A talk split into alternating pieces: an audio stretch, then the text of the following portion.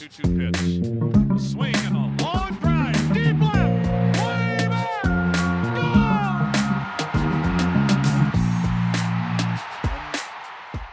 Hey everybody, JJ Cooper, Geoff Pontes here, another Baseball America playoff podcast. We only have one game from yesterday to discuss today, thanks to rain, which uh, also means we have a kind of crazy day today. And and we're going to get into we're going to analyze yesterday's Astros uh, Mariners game in just a second. But one thing I'm going to go off on a little bit of a tangent for a second here, which is I know social media, especially Twitter, is a critical uh, is is often critical. And I know that MLB does many things that are worthy of criticism. We criticize them ourselves at times. But but one that I did find amazing was the reaction to the Yankees Guardians game being rained out and the complaints that that left last night without playoff baseball succeeding the ground to football. And also the complaint that today's Friday's Guardians Yankees game is going to be at 107. And to which I would say, everyone, it rained. Baseball and rain don't get along all that well. There was nothing MLB could do.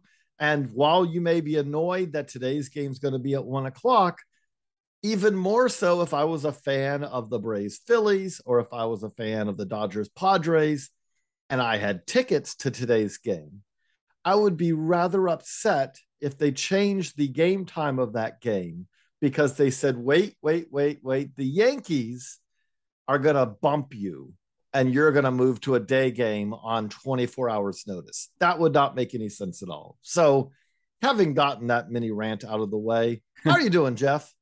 Not too bad. Not too bad. Yeah, I was disappointed that, you know, I didn't have a second game to watch yesterday. Um, the first game was excellent. I think overall, you know, the playoffs have been, you know, um, a collection of fairly good games. But uh, yeah, it was a little tough. I had to figure out something to do last night. But, you know, that being said, I'll take the trade off of having three games on a Friday where I can, you know, sit in the couch and relax and start off my weekend on a high note. So I'm looking forward to it today. You know, it's like sometimes you lose something one day, but you gain it back the next. So I'm uh, future Geoff is happy right now because I got plenty of baseball to watch today. Future Geoff, which is turning into present Geoff real soon, because yes, we're recording this at close to 11 o'clock on uh, Friday morning, and future Geoff will be here in two hours, basically. so future JJ is also excited. Um, yeah, but a, a very good. I, the thing I will say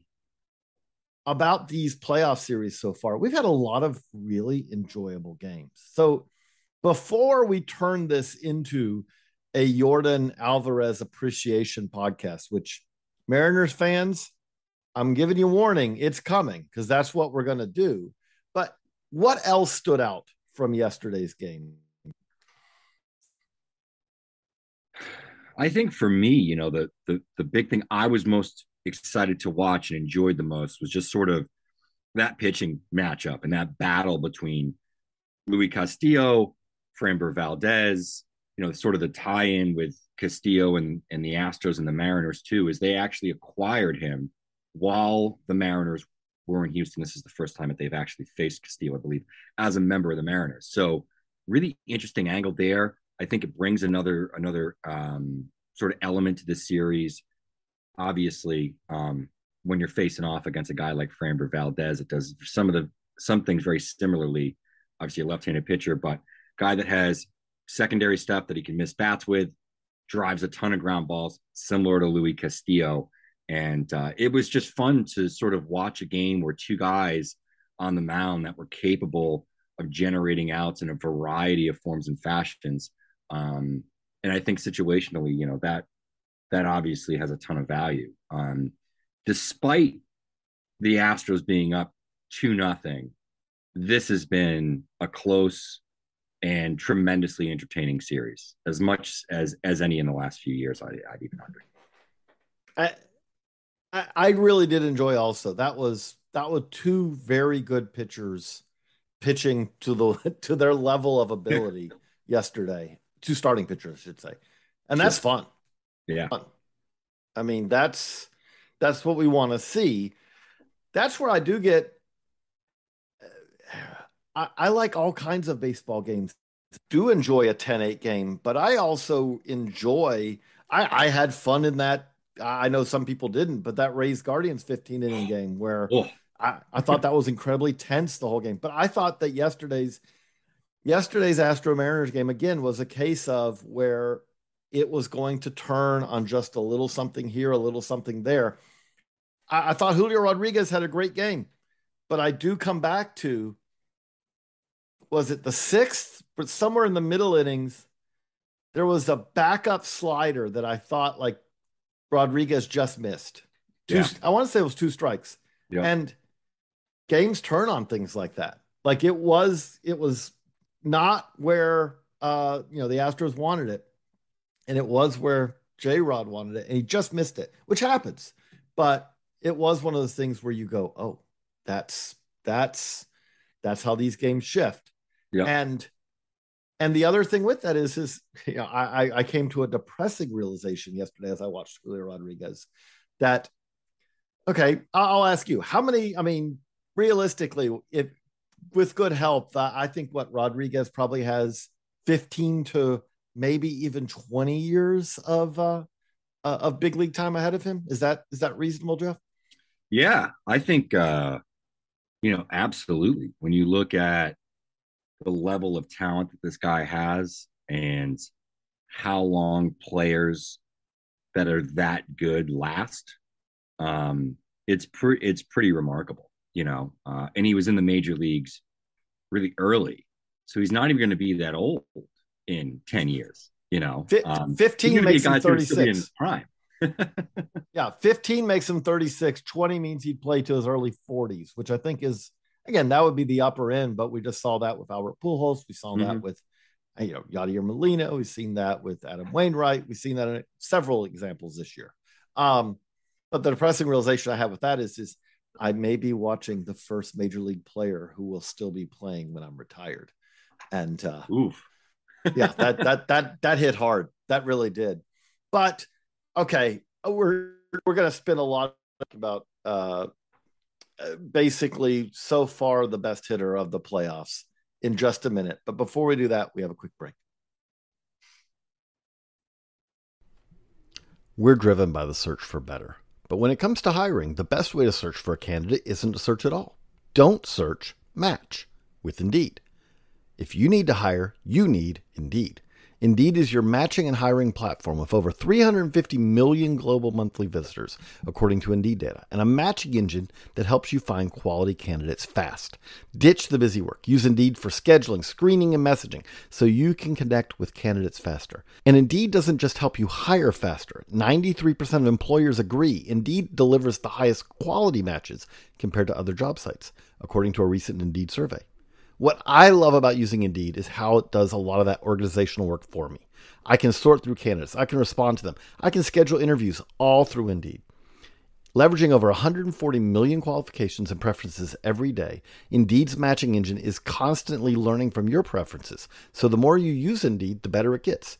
Join more than 3.5 million businesses, including Baseball America, that use Indeed to hire great talent fast. And listeners of this show will get a $75 sponsored job credit to get your jobs more visibility at Indeed.com slash Baseball America. Just go to Indeed.com slash Baseball America right now and support our show by saying that you heard about Indeed on this podcast. That's Indeed.com slash Baseball America. Terms and conditions apply. Need to hire? You need Indeed. And we're back. So, Geoff, I feel like yesterday, if you said, What is the key to the game? I will hand this, to, I will put it on a platter. What was the key to yesterday's game to you, Geoff? Find a way to avoid Yordan Alvarez. yes. Yes. And there was no good way to do so. I mean, you you have situations where I, I don't he's not Barry Bonds in 2003 yet where you're just like I don't care how many bad base runners there are, we're just walking him. We're not there yet, right? No. But that said, I I the thing that I thought stood out from that is there was a debate after game one. Okay, you brought Robbie Ray in to face him. Is that really what you wanted to do? He hits lefties as well as he hit righties. Yesterday, what stands out is that's the pitcher that you want facing Yordan Alvarez, right? Like Castillo is the Mariners' best pitcher. Yeah. And it did not matter because he covers the whole plate. He, he hits righties, he hit lefties, he puts together good at bats. We are watching one of the best hitters in baseball who's on a hot streak right now. Yeah. And and when you see that, it gets it gets really fun if you're an Astros fan, but it also gets really tense and uh and utterly annoying. Like, is there a way right now, like again, other than walking him? I, the thing that stands out to me is, is he doesn't have like clear holes in his swing. He covers mm-hmm. inside, he covers outside, lefties, righties. Yeah. You really it comes down to is just avoiding having guys on base in front of him right now. I, feel like is is maybe mm-hmm. the other best approach. But but yeah. I that lead that leads me to the question which I don't think a lot of people have thought of. Maybe I want to give something on this that's other than you know he's really good. And if we say that, it's like yes, thank you. We we, we already knew that. But other than Yordan Alvarez, really good. I do want to ask you what this is. What would this Dodgers team look like if they hadn't traded Alvarez for Josh Fields. what is what does this Dodgers lineup look like if you just throw Yordan Alvarez into the middle of the lineup as well? Oof. um Padres fans right now are uh, are shaking and, and shuddering at the the very idea of uh, Yordan Alvarez being in that lineup. Um, I'll I'll make the answer really short and uh, try to make my people from Boston feel better. Yordan Alvarez just would have been traded for Mookie Betts, right? No, no, no.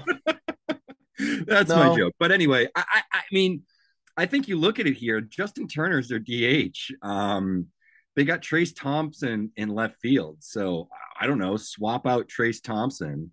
Um, sorry, Klay and the, the Thompson clan, but swap him out, move him to the bench, and swap in Yordan Alvarez to left field or DH or whatever. Um, and you have a lineup that's probably Mookie Betts, Trea Turner, Freddie Freeman, Yordan Alvarez, followed by Will Smith, Max Muncy, Justin Turner, Gavin Lux, and uh, oh, Cody Bellinger. Oh, and by the way, Joey Gallo, Miguel Vargas, and Chris Taylor are all on the bench. this is a team that scored 847 runs this year and allowed 513, which is one of the greatest run differentials we've ever seen. Mm-hmm. And it would have been even crazier if you just add Yordan Alvarez to that. And again, that is, I do also use Yordan Alvarez as the example. I always talk about how the cost of trading at the deadline is often quite low. The one diff, the one exception though, the one when you do exception, it arc and as great as the Dodgers are, It is incredibly important to the Astros. Like that is one of those trades that is franchise altering. And the other thing that that some people may find annoying that I will point out today is is we are now far enough away. Yordan Alvarez is not part of you, you, you can't bang a trash can and say he was part of it because he was this is effectively there's still a couple of players left, but this is effectively a new Astros team, mm-hmm. and they're still really good. Yeah. And I do think that because of the hatred in some cases that still lingers from uh, you know from what is now five years ago, I do think it kind of gets lost as much as I talk about how great this Dodgers team and this Astros team is also a team that can go down as an all-time great. Look at how many wins they had in the regular season, how dominating they were in the regular season, how dominating their starting pitching is. Uh, which, by the way, is largely yes, they have Justin Verlander, but largely homegrown. And entirely, it's just I, I do look at this and I, will put it this way: it's been a great season for you, Seattle. It's been a uh, a streak-ending season for Seattle. I do not like their chances of of uh, of coming back to Houston. Even I'll mm. put it that way. They'd have to come back for Game Five. What do you think their chances are for that? Yeah, I think that they're. You know, I do think they're going to steal a game in this series. Um, I, I think that Kirby at home probably sets up pretty well for them. Um, and that's not to say they're not going to, you know, the, the, you know, the Astros aren't going to make it difficult. They obviously are, but I think these games have been too close um, for there not to be just, you know, um, a little bit of chaos in terms of the Mariners stealing a game and making it a little bit tighter. Because, as I said, these these series, you know, the series has been really close. Um, these have been close games. Uh, you know, the, the run differential between the two games is three runs, and I think if we look at it, then Seattle has actually led for a majority of the innings this season, uh, this series. Um, so as good as the Astros are, as much as we compliment them, uh, as great as Yordan Alvarez has been, Seattle really has shown up. I do think there needs to be some credit due. They maybe haven't executed situationally in a few spots. There were some decisions that you can maybe debate with. Um, but I think at the end of the day, when you take a step back, you have to say, hey, they're really hanging with the Astros here. Mm-hmm. And mm-hmm. the the the differential of a couple days off, the home series, setting things up, getting the bullpen fresh again.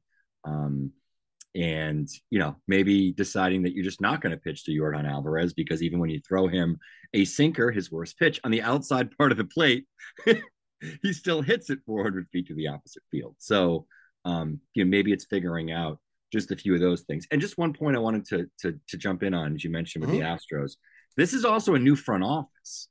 You know, a lot of the folks that were involved with some of those decisions, front office wise, have been replaced. Um, you know, on the analytics side, on the scouting side, they've gone back to uh, in-person scouting again, which is something that was changed, um, you know, under the prior regime in Luhnow. So I think we need to think about it differently too, even from just a baseball, inner inside baseball sort of standpoint um, things have changed and there's some reasons to maybe not hold that all against them. And then the last thing I want to say is the really remarkable thing here about the Astros is their ability to keep together the core, but as each piece leaves, replace that player with somebody else they've developed internally who's really good.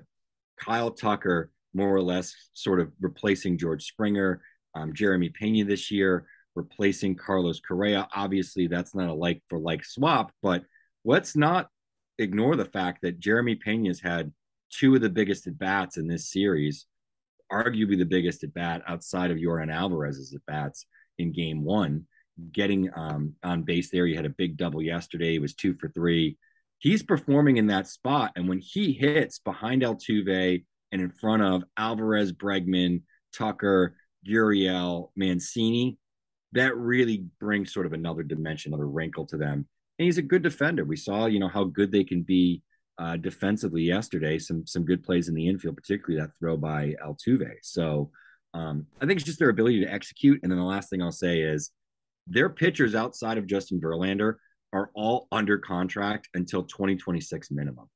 So yeah. we have another three years of these six starters under contract and control uh, at minimum with the Astros. And when you think about the fact that they're a winning team, they're a competitive team. This window hasn't closed at any point in time. Oh, and they've been able to internally, homegrown wise, rebuild their pitching staff on the fly. It's pretty remarkable, and uh, you know, credit to their front office for doing so. Rebuild it on the fly, and like to a point where when we talk about Hunter Brown, we don't have an obvious. I think he's good enough that he's going to force his way into that rotation, but it's not obvious, mm-hmm. which how many teams are there out there that could have a pitcher of Hunter Brown's caliber and be like, oh, I don't know if he fits into the rotation? Two, three, four? I don't know if I get to that number of other teams in the majors who could say that. And I could say for a lot of teams where Hunter Brown would be penciled in right now to be their number three or number four starter next year with the idea that he could go further than that. Is that a reasonable you you do our Astros a lot. So is that a reasonable assessment for Hunter Brown? Yeah, I think so. Um, that's one of the remarkable things that I've said about this team is they have seven starting pitchers going into this series. they have a six man rotation, and oh, they have Hunter Brown on the bench, who threw over 100 innings this year and cer- certainly capable of going four to five innings and holding his electric stuff. So, yeah, I mean, it's it's a it's a good problem to have, but something's going to have to shake out here, especially if Justin Verlander is back at Houston next year, because there just aren't enough spots, and there's too many guys here who are major league caliber starting pieces. It's crazy, but we'll get ready for a cavalcade of baseball future. Geoff's going to be very excited in about uh, two hours as we a uh, three games uh, today. We will have a lot of baseball this weekend. It's going to be fun. So we'll be back on Monday to recap what this weekend. For Geoff, I'm JJ. So long, everybody.